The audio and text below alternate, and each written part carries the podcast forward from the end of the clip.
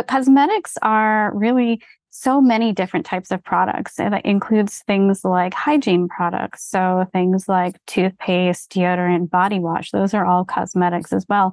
Even hand sanitizer, which is something I, have worked on in my career, is a cosmetic as well as an over the counter drug product. So uh, cosmetics are really, you know, there are a lot of products we use every single day. So cosmetic chemists are the ones helping develop those.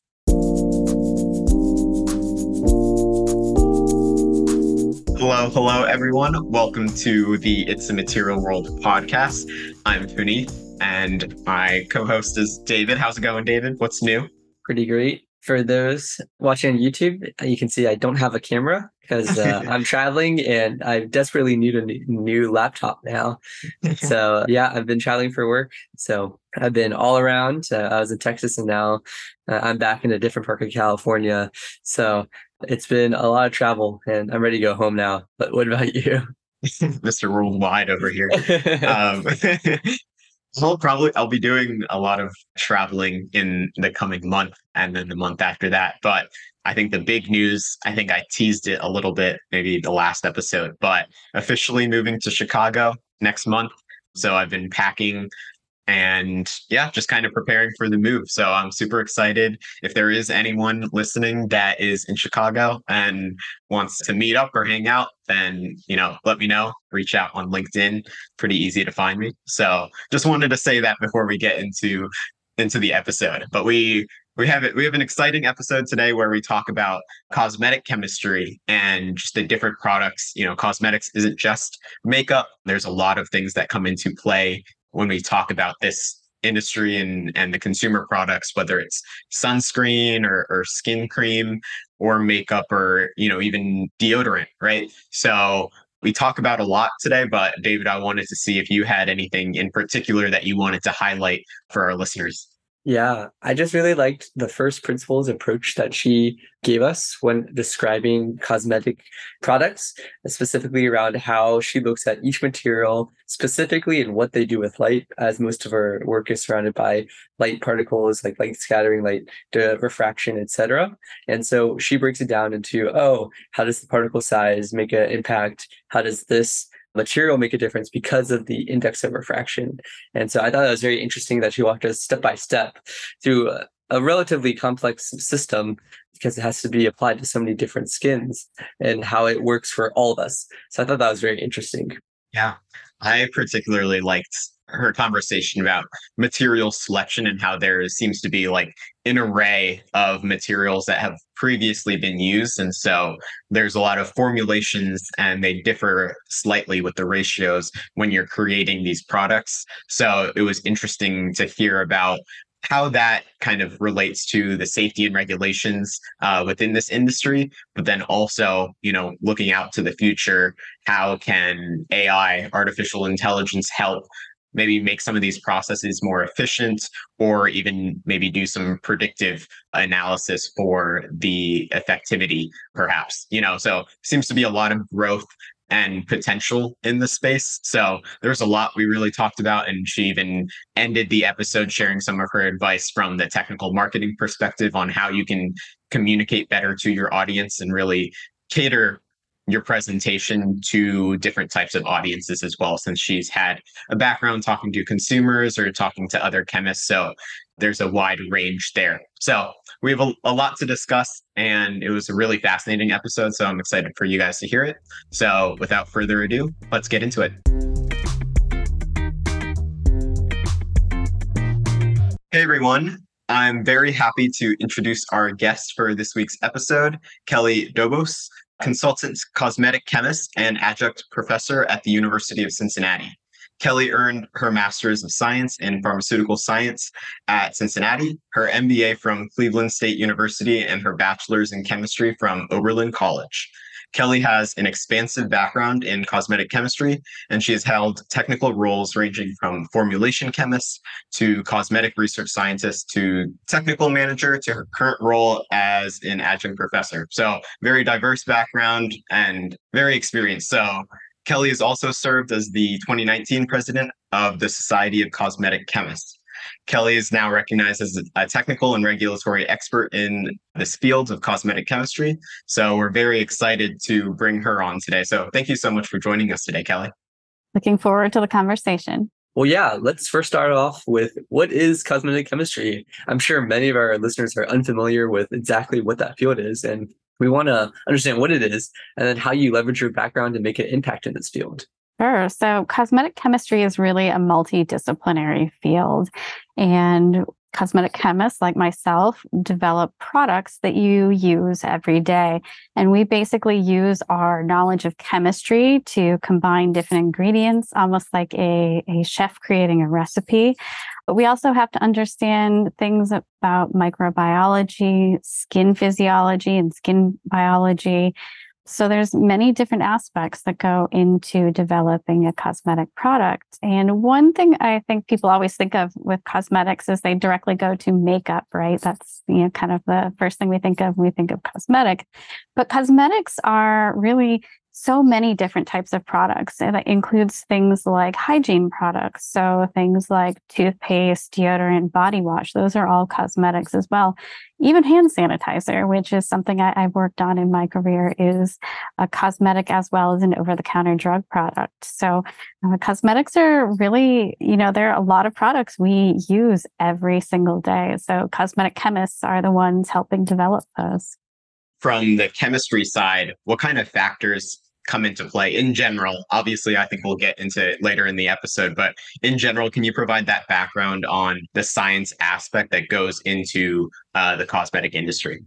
Sure. So we we have many different types of ingredients in in the cosmetics industry. So we're looking at things like uh, surfactant molecules and how we can use them to create emulsions, how to bring together oil and water to create things like face lotions or sunscreens. We also use particles like iron oxide pigments or titanium dioxide pigments to create makeup products. So understanding, you know, organic chemistry as much as inorganic chemistry in, in our work and even going to the basics of, as far as understanding pH interactions in our formulas. So some preservative systems that help protect your products and keep them safe over a long shelf life. We need to understand how to manipulate the pH of the product to make sure those preservatives remain effective. Things like um, sorbic acid or, you know, the sodium benzoate. We want it to be in the form of benzoic acid. So we really even have to look at back to the basics, like how do we leverage pH in our formulas? So I'm curious. When we talk about cosmetic, you said it's a very general field and it applies to much more than we think. I'm curious because as engineers, usually we have a very tight definition scope. And so since there's so many different type of people with different types of skin or just different application uses, how complicated does chemistry need to be? And maybe generally, do you start with one product and then make slight tweaks to make it more general? Or do you have to think about individual uh, groups of people to then make a product? So there are two ways to think about products, and there's certainly a lot of research today around um, how how personalized and how customized can we get with cosmetics, and even to understand your own personal human microbiome and how our products may interact with your particular you know skin microbiome but a lot of products are are made to be general and broadly applicable for many different consumers. Things like body wash for example or sunscreens can be we try to make them as broadly uh, useful to consumers as possible. And you know that's for reasons of of course manufacturing. Uh, you know you want to be able to to scale your formulas and make them affordable as well one thing we don't always think of as chemists is you know cost of materials. And so that's another area of, of the work that we do as cosmetic chemists is working to make sure that our products are affordable for consumers as well. So you don't always in a chemistry lab think about how much your ingredients you know might cost when when working in your college laboratory or things like that. But uh, when it comes to working in these situations in product development we're also trying to ensure that our formulas are affordable and that's a unique aspect of working in the cosmetics industry too is trying to manage the cost of your formula yeah because you're selling know, millions and millions of products right or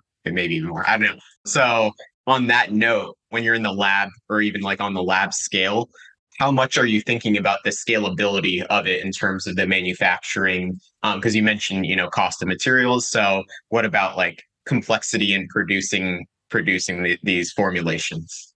Absolutely. That's another really important aspect of our work is, you know, we're working and a, maybe you start working on a formula in a small beaker about you know 250 grams to to start. And we're going to scale all the way up to tanks that can you can make maybe 10,000 gallons of a particular product. So there's a lot of important work being done in that scale up process. And we work very closely with uh, chemical engineers who specialize in in manufacturing and there's actually, you know, there's even specific areas of chemical engineering where they focus on figuring out how to scale up these products from the beaker to the production facility.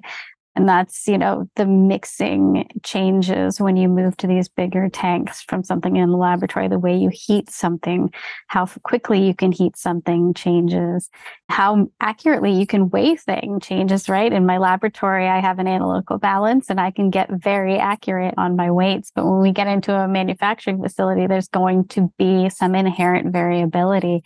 So we have to think about all of those things. And that's why when you develop a product, from bench to being launched in the market, it could take, you know, maybe one to five years, depending on the complexity of the formula. So there's a lot of work involved in the products that you use every day and i think oftentimes consumers don't always realize how much how much chemistry and uh, chemical engineering work is happening in the background on these products yeah, for sure. And I want to dive into that a little bit because one thing that you mentioned were particles and pigments. And so just from that, you know, particle interactions with light seem to be a, decent, you know, focus for cosmetic chemistry. And I believe it's like a focus within your patent called optically diffusing particles. So I was wondering if you could kind of describe the the physics of how a specific formulation can be tailored to people with different skin tones. Sure. So cosmetic colorants is, a, is one of my specific areas of expertise. And when we make a product like a foundation, or even some, this can apply to sunscreens as well, too, we're using uh, particles, titanium dioxide, to provide opacity to the formula. And titanium dioxide is a really good opacifier. It's even used in, in paints and other industries as well because of that property. And it's due to the fact that titanium dioxide has a relatively high refractive index. So when we look at materials, we try to look at, you know, what are the, the properties, the physical properties of the materials that contribute to their function in the product. So I might use something like titanium dioxide to provide opacity to my foundation product, and that's going to give me coverage. So if I wanted to you know, create a more even skin tone or hide a blemish, I'm going to use a higher percentage of that titanium dioxide. But then I'm going to use other particles like iron oxides, which are red, yellow, and black iron oxides, a blends of those materials to create the different shades of the skin tone to match. But then we use these these particles, these uh, what we call optical blurring particles, to give us some well, exactly what they, it says it is optical blurring of these blemishes, or, you know, for, for someone my age, a little bit older, blurring of fine lines and, and things of that nature. And in those particles, we are creating what we call sometimes a composite pigment. So there is a substrate of material, and this is also used in pearlescent pigments that you see in a lot of cosmetics. So we have a, a substrate, something like mica, which is really transparent, has a lower refractive index. And then we'll add titanium dioxide as thin layers coating that particle of mica.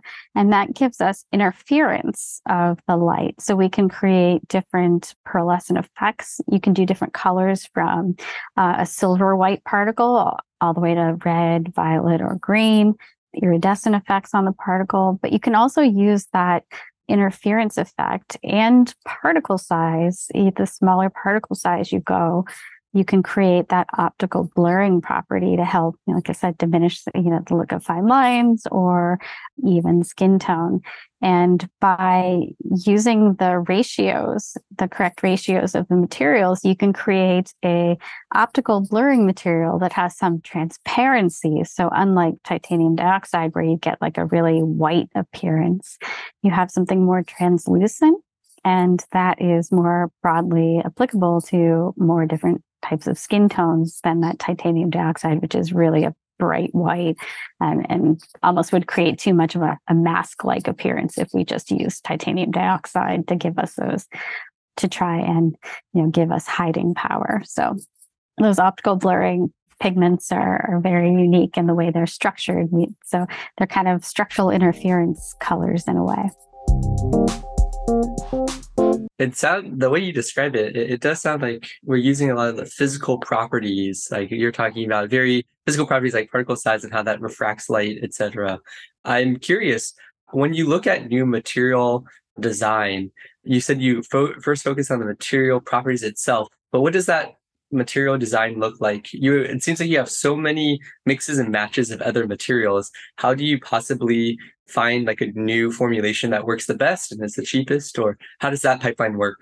It is a, a lot of experimentation, of course. So, when we develop a new product, we start with what we know. So, you know, I always kind of equate it to almost being like, you know, working in a kitchen and, and following a recipe. So we might have an idea of what we call the base formula. So if I'm making a lotion, I have an idea of the base formula. And then I'm going to, you know, manipulate the different additives I put in it to achieve different effects. And I'm going to look at each ingredient and assess it for its properties and what it's going to contribute to the end product. And we will start, of course, just like any experiment, you know, put together that base formula and start changing variables and seeing what the, the end effect is. And we'll do as much testing as we can on a laboratory basis. You know, if I'm looking at optical blurring, I have ways of, of looking at that in the laboratory, doing drawdowns, or other instrument, you know, using instrumentation. But uh, we will then also, of course, actually take our products to to consumers because as much work as I do in the laboratory and as much data as I have, if the consumer can't see the results, then you know it all of that data it, you know is is not necessarily as useful as I, I think it is because you know our, our true determination of whether or not a product is you know going to be successful on the market is is consumers can consumers really see the benefits? So we'll do end user testing too out in the market which is is kind of fun always to take your product out and, and see what consumers say about it. And then you know you'll bring it back in and try to make adjustments based on the feedback that you get. So there's a lot of iteration in product development based on you know our learnings as we go. So we start with a product and we keep making changes until we were satisfied with the performance. So i'm in the medical device industry so i know that there's a lot of safety and, and regulations that come in this space and i know that exists in the cosmetic industry as well. You're obviously interacting with skin the body. So with that being said i know with with medical devices selecting new materials is sometimes more challenging than leveraging materials that have already been in place in previous medical devices or out in the field. I was wondering if you you see the same sort of challenges when it comes to material innovation in the cosmetic industry. Is it kind of just recommended that, you know, if there's already a material that has been approved by, you know, regulatory bodies that and can do the same thing that you kind of choose that material versus innovating and doing some new materials development? So, in the cosmetic industry, we have I'd say thousands of raw materials that have been used for many years, and there's there's the cosmetic ingredient dictionary. So, we've got a lot of materials that we can use in the industry that have a long history of safe use.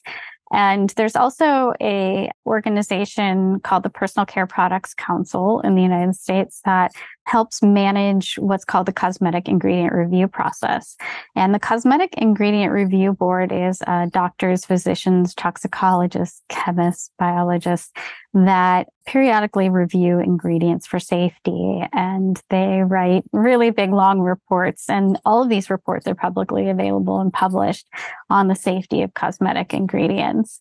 And so when a new ingredient comes to the market and it starts being used Bakuchiol is one I can think of that has been very popular recently. That is being marketed as an alternative to retinol. It's newer in terms of its widespread use in the industry because of that popularity. And so the cosmetic ingredient review will see these new ingredients and be prompted to review them as well. So we have these mechanisms for review of cosmetic ingredients that are newer to the market. The other challenge in that is the European Union has banned animal testing for many years. The United States, of course, it doesn't have a ban, but it's really most brands do not want to do animal testing. And if there was a really new and unique ingredient that there were concerns about, they might want some sort of degree of, you know, if I was going to use something in the lip area, for example, I might want oral toxicity data. Um, and that's, of course, because then the ingredient would be prohibited for use in the European Union. Most companies don't really want to, you know, they're not going to do that. And so, in some ways, there are requirements for safety testing that are prohibitive to the use of ingredients because of the ban on animal testing. So, there are some ingredients, you know, that you might never see in the cosmetics industry or you know, maybe used in other industries that because they don't have any safety data would not be used in the industry. So there are safety mechanisms in place in cosmetics for sure. Is there a large push in the industry to figure out a proxy that isn't animal testing but is close enough to humans? Where is that progress then?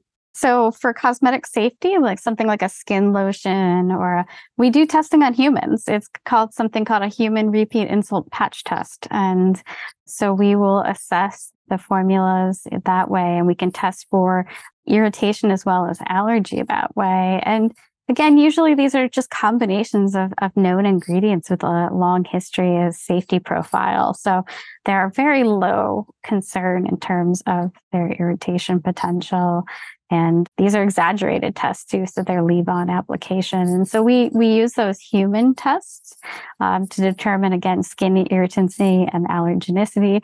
We have ocular irritancy tests that are in vitro as well. So there's a lot of in vitro safety studies done as well. It's just things like when we get to that need for so if I was to want to list a new color additive for lipstick, it's potential to be ingested. And the FDA might say, because the FDA regulates color additives very strictly, they're one of the ingredient classes that are regulated around the world. Actually, every country has a color regulation.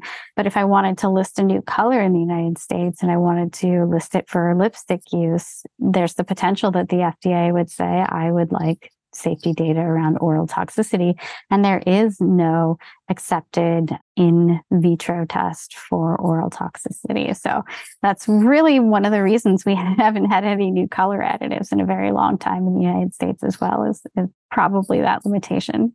I'm curious with like how our skin reacts to different products. I assume it, it differs greatly between different types of consumer products, but can you just give maybe like a general background or some insights into like that variability in terms of like when, when you do this type of user testing is there a significant variability in how we interact or like how we react to different products or are things generally the same?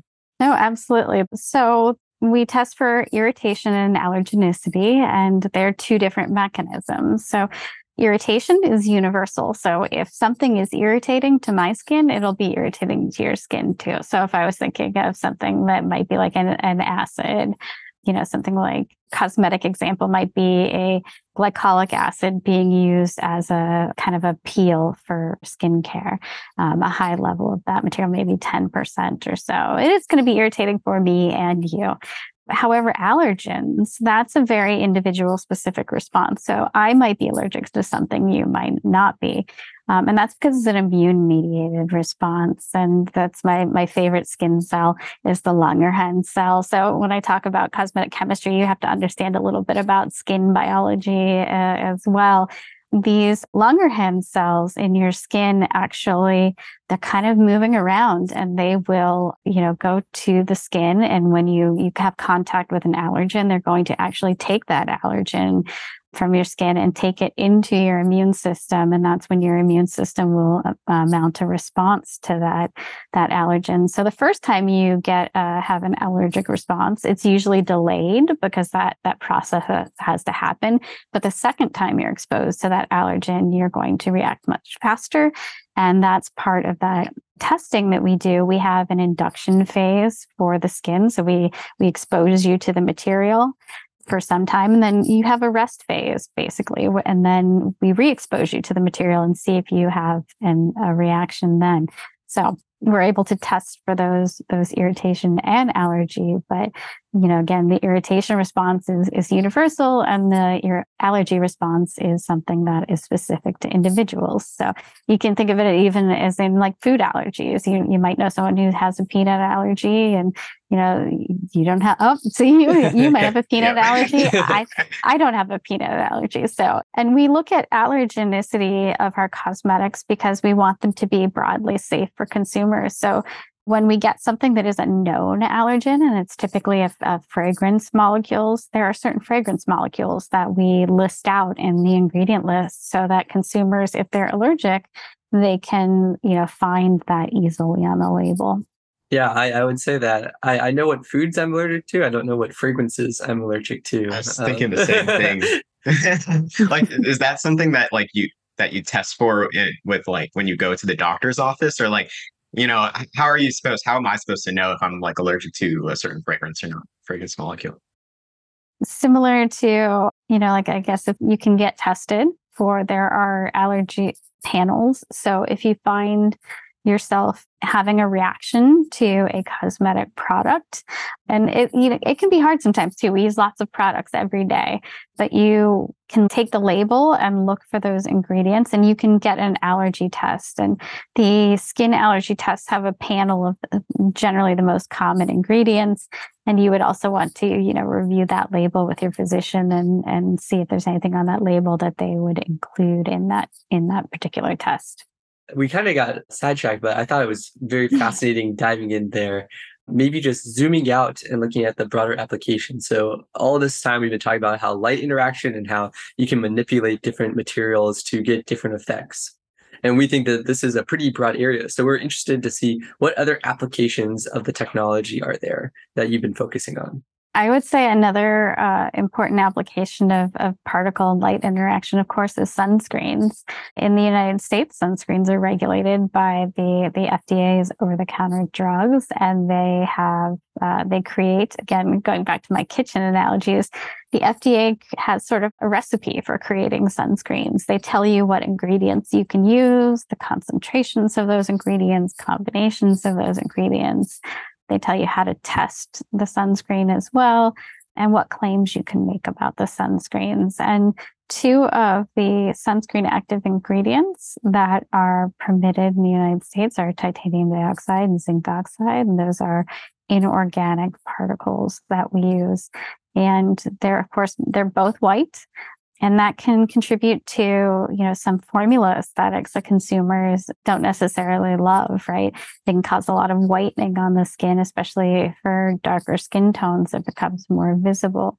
So we look at things like how can we decrease the particle size without decreasing the the sun protection of these materials to create more transparent formulations to get decrease that whitening on the skin. Of course, we probably never get rid of that whitening when we're we're using these you know they are white particles and if you go too small in particle size you start to lose that that sun protective factor so we look at different ways using those materials and their their particle size to give us a good SPF but also um, and UVA protection, but also decrease that whitening appearance on the skin. And we'll also use other ingredients in the formula to help manipulate that as well. So looking at how how we can use emollients to create even spreading of those materials on the skin because you really want an even film of those particles in order to get the best sun protection as well. You can imagine you don't want a that patchy sunscreen. It's not going to give you the protection you need. So we have all all kinds of different ways of looking at those materials and the base that we put them in to create the best sunscreen possible how much does the texture of the sunscreen factor into maybe the development or maybe that the next set of improvements with sunscreen? Because i know that that's something that i think about when when applying sunscreen is how it feels on my face or the rest of my body you know and i feel like that's something that is now a factor into people's buying decisions as well. Yeah, I think sunscreen usage has become so much more often today compared to so when the the regulations got written in the United States was in the 1970s. And around that time, I'd say most people, you know, the primary use of sunscreen was was beach product or yeah, you're knew you're going to spend a lot of time outdoors. But today, sunscreen use is becoming more prevalent and because we understand the the damage that UV exposure can can cause in our skin. And skin cancer is actually the number one cancer in the United States. So we have a lot more focused around using sunscreen every day. And you kind of, you know, address one of the challenges in developing this product is how does the sunscreen feel? And the biggest uh, hindrance to compliance or or how much a person uses sunscreen you know we've we've done studies about this and it shows that it's because you know consumers don't want to reapply because they don't like the way it feels they don't like the way it looks and that's one of the real challenges that we have to overcome in developing this products. And cosmetic chemists will spend a lot of time testing the the aesthetics of a product. And you know a beach product we also want it to be waterproof. We we want some well not waterproof that's the you can't say waterproof according to the regulations because there's abs- absolutely no no product would ever be waterproof completely but they're water resistant. Uh, you want a product to be water resistant for the beach as well. So there are different compromises we'll make in different formulas because a product for beach that has that that water resistance is going to have you know we're going to need film formers to help keep the product on the skin through swimming. So there'll be different performance characteristics for different types of formulations that we can look into. And you know another aspect is again i go back to cost is most people are willing to spend more on a product for their face than they are on their body. So we have again different limitations for different types of products that we'll work within to try and develop the best one thing that I notice is that sometimes when I get really cheap sunscreen, I try to rub it in, it just stays like a white blob like on my skin. So when you're talking about creating these thin films, is just the level of product and whether or not it can create these thin films will make it more seamless into the skin? Or maybe what exactly is happening there when we apply to the skin and then it's white and then when we spread it out it becomes uh, again our skin color so, some products have higher levels of things like silicone materials or silicone elastomers that helps with the the spreading on the skin. And so there you're trying to get to as you know the most even film as possible. And these materials are of course tra- readily transparent so they're not contributing to extra whitening on the skin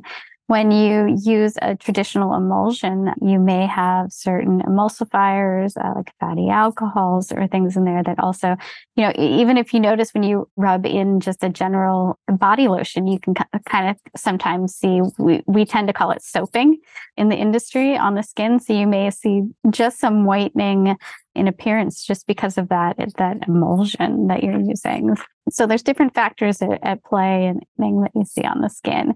But you'll see some sunscreens today that are, you know, the translucent sunscreens, ones that are using the organic filters. So we have things like you may see avobenzone or butyl butyloctyl salicylate. You may see some salicylates or other materials in sunscreens. And these organic sunscreen actives are actually they're they're clear on the skin so they don't give you that whitening like a titanium dioxide or zinc oxide does Well, I appreciate you mentioning some of the materials that might be used in sunscreen products, since I was about to ask that. But now I'd like to kind of move to the safety of products and even how it's marketed to consumers, because I think there might be some misconceptions relating to the manufacture of various cosmetics with regards to the safety of these products and potentially even its effectivity or, or what it's targeted towards. And so maybe that is related to regulation and, and approval. But from your perspective, I know you've had experience with technical marketing as well. How can we tell the difference between a thoroughly tested and safe product with one that that isn't or maybe isn't entirely transparent about everything that goes into it? Sure. So in, in the United States, actually, the regulation says that a company needs to test their product or prove that it's safe before they put it on the market. And if it hasn't been tested or you know, analyzed for safety, because that can come from also, you know, documentation of ingredients and ingredient safety as well. But if a product hasn't been proven to be safe, there's actually supposed to be a warning on the labels that says this product has not been evaluated for safety. And so many companies do these, these standard safety tests before they place a product on the market, including microbiological testing to ensure that the product is uh, free from harmful microbes and that over the course of expected consumer use, there's, there's not going to be microbial contamination either. So there are a battery of tests that uh, companies do before putting a, a cosmetic on the market. And I would say, you know, your your big reputable companies, so you know, your Procter and Gamble, L'Oreal, Estee Lauder, they are doing absolutely doing all this work to put their products safely on the market. Because also the you know the risk for them it would be really big if they had a particular problem with their product. So, you know, it's not to say that, you know, all smaller brands are of concern, but, um, you know, I think the more sophisticated the company is producing product, the more confident you can be in the safety of the product. But it is a requirement that products placed on the market be, be proven safe. And, you know, companies that sell globally, there are requirements in Europe as well for safety. So global companies have, uh, you know, they, they have a high bar for safety in product development. Maybe now you can tell us what's next for cosmetic chemistry. You said you almost have like an almanac of like thousands of materials. And so it seems like if you mix and match enough, you'll find a customizable solution for a lot of the needs today. What do you think are the new innovations? I know you said that there are now new barriers to entry for new materials since there's no animal testing, but maybe are there any new materials on the horizon or are there any new types of chemistries on the horizon within the next five to 10 years? Well, we're seeing a lot of, you know, not necessarily, I would say, new chemistries of ingredients, but new ways of producing ingredients. So many ingredients are now being produced by biotechnology. These ingredients that were, you know, resource intensive to produce you know, bring with them certain impurities. They're being able to be produced today by microbes. And a good example is there's a vegan collagen that has been introduced into the, the cosmetics industry that has been quite successful and is yeah these new materials like i said it's not collagen collagen's not a new ingredient to cosmetics but the way that collagen is being made is you know more sustainable environmentally friendly. And so i think we're seeing a lot of work on these existing ingredients and how they're produced.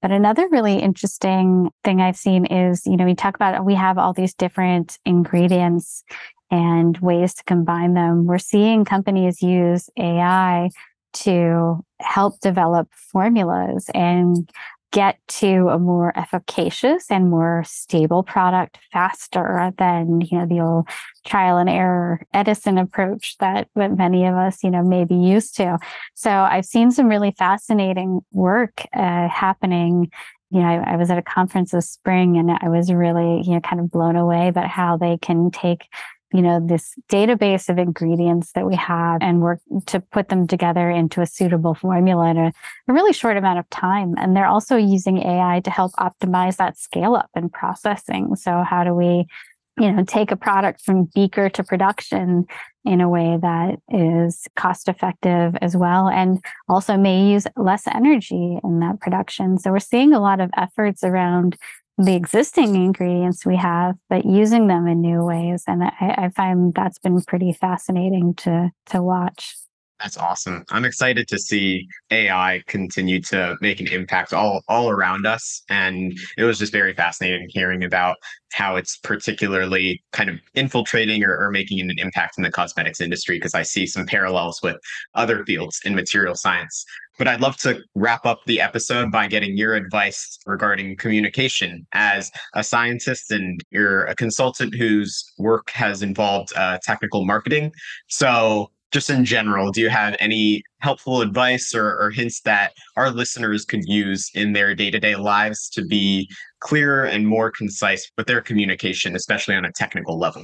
Absolutely. So when I speak to, you know, I speak to both consumers and, and cosmetic chemists. And I think in talking to, you know, whomever it is, you really have to think about framing your conversation and tailoring your conversation to your audience. And, you know, so it's always good to take some time and think about who am I talking to and, and why do they care about what I'm talking about? Um, and that can help you really get to the heart of the matter and, you know, be convincing in, in whatever you're trying to discuss.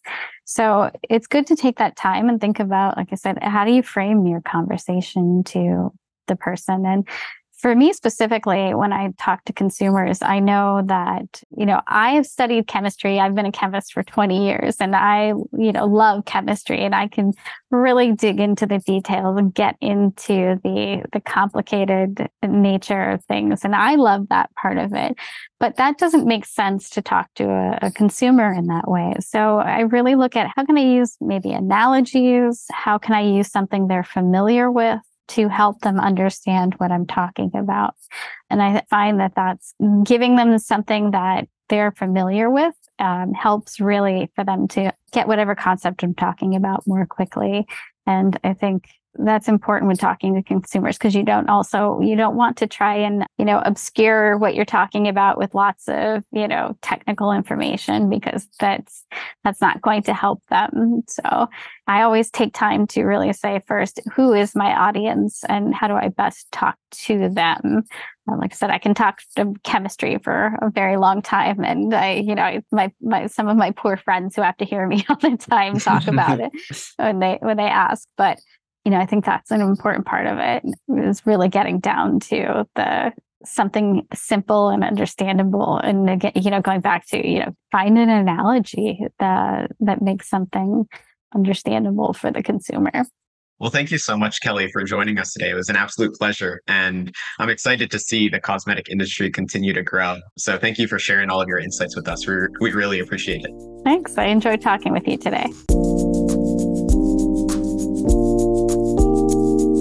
As a materials engineer, we can make an impact in nearly every single industry. But with that versatility comes a lot of options to choose from.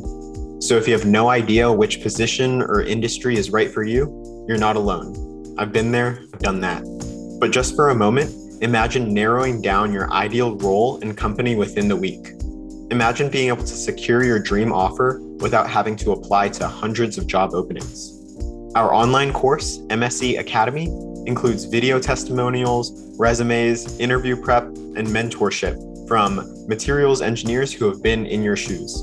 We also connect our members with companies and industry professionals in our expansive network to help accelerate your job search process as much as possible.